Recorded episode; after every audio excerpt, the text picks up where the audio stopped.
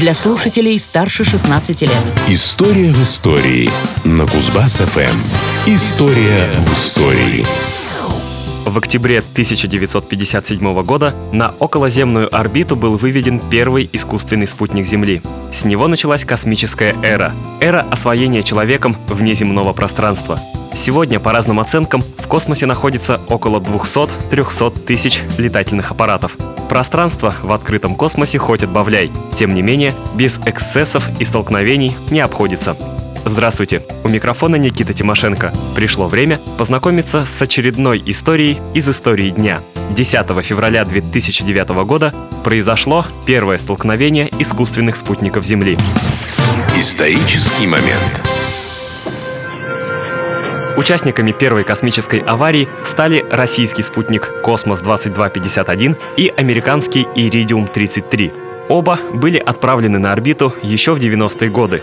«Космос-двадцать два пятьдесят один» в тысяча девятьсот девяносто третьем с космодрома Плесецк. Он предназначался для обеспечения спецсвязи Министерства обороны. Проработав всего два года, он вышел из строя и превратился в обычный космический мусор, кружащийся вокруг Земли. В свою очередь «Иридиум» запустили на орбиту в тысяча девятьсот девяносто седьмом. Он входил в глобальную систему американского оператора спутниковой телефонной связи и к моменту столкновения был полностью исправен. Авария произошла десятого февраля две тысячи девятого года в девятнадцать пятьдесят шесть по московскому времени над территорией Сибири, если точнее, над полуостровом Таймыр.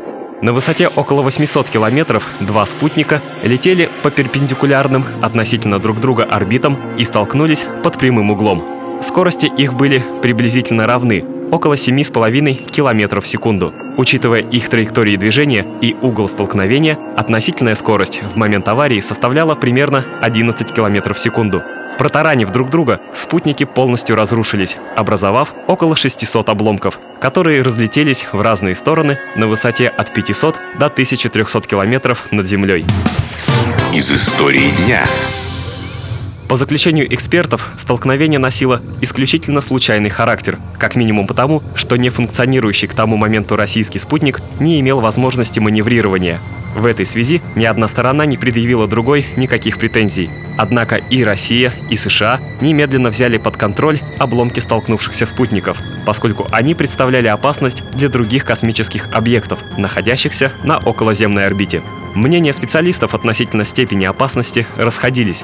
Представитель НАСА Николас Джонсон заявил, что некоторые обломки могли попасть на орбиту Международной космической станции. Будь это так, вероятность далеко идущих серьезных последствий становилась слишком велика. Но имелось и другое мнение. По расчетам Российского центра управления полетами, расстояние между орбитой МКС и орбитой столкновения спутников было слишком велико, почти пятьсот километров, а потому дальнейшее столкновение практически невозможно. Кроме того, в дальнейшем обломки разбившихся спутников со временем должны были снижаться, но процесс этот очень и очень долгий. Если на высоте в двести километров подобный космический мусор может находиться около четырёх дней, прежде чем падать на Землю, то на высоте в тысячу километров обломки могут кружить порядка двух тысяч лет, а на высоте в две тысячи километров они могут находиться десятки тысяч лет. История и даты.